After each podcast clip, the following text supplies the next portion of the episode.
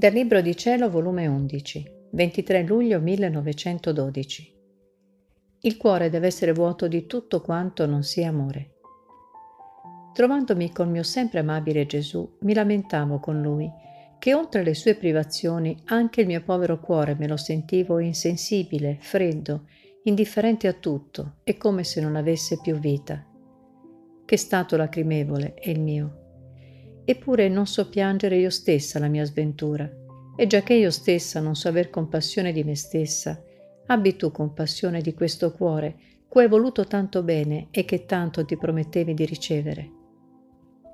E Gesù, figlia mia, non t'affliggere per cosa che non merita nessuna afflizione.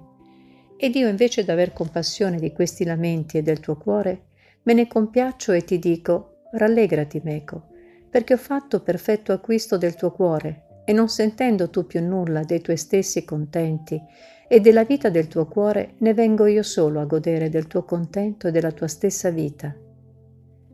Onde devi sapere che quando non senti nulla del tuo cuore, io tiro il tuo nel mio cuore e lo tengo a riposo, in dolce sonno, e me lo vado godendo.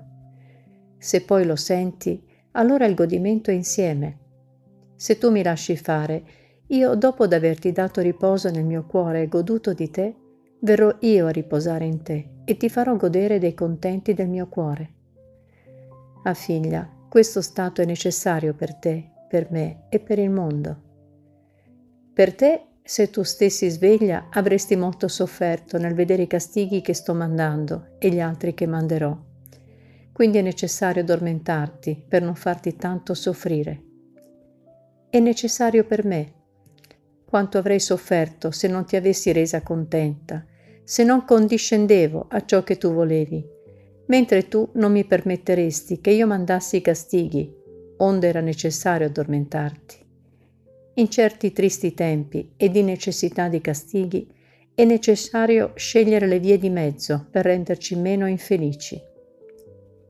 È necessario per il mondo, se io volessi sfogarmi con te e farti patire come lo facevo una volta, e quindi poi contentarti a risparmiare il mondo dai castighi, la fede, la religione la salvezza sarebbero sbandite di più dal mondo, specie come si trovano disposti gli animi di questi tempi.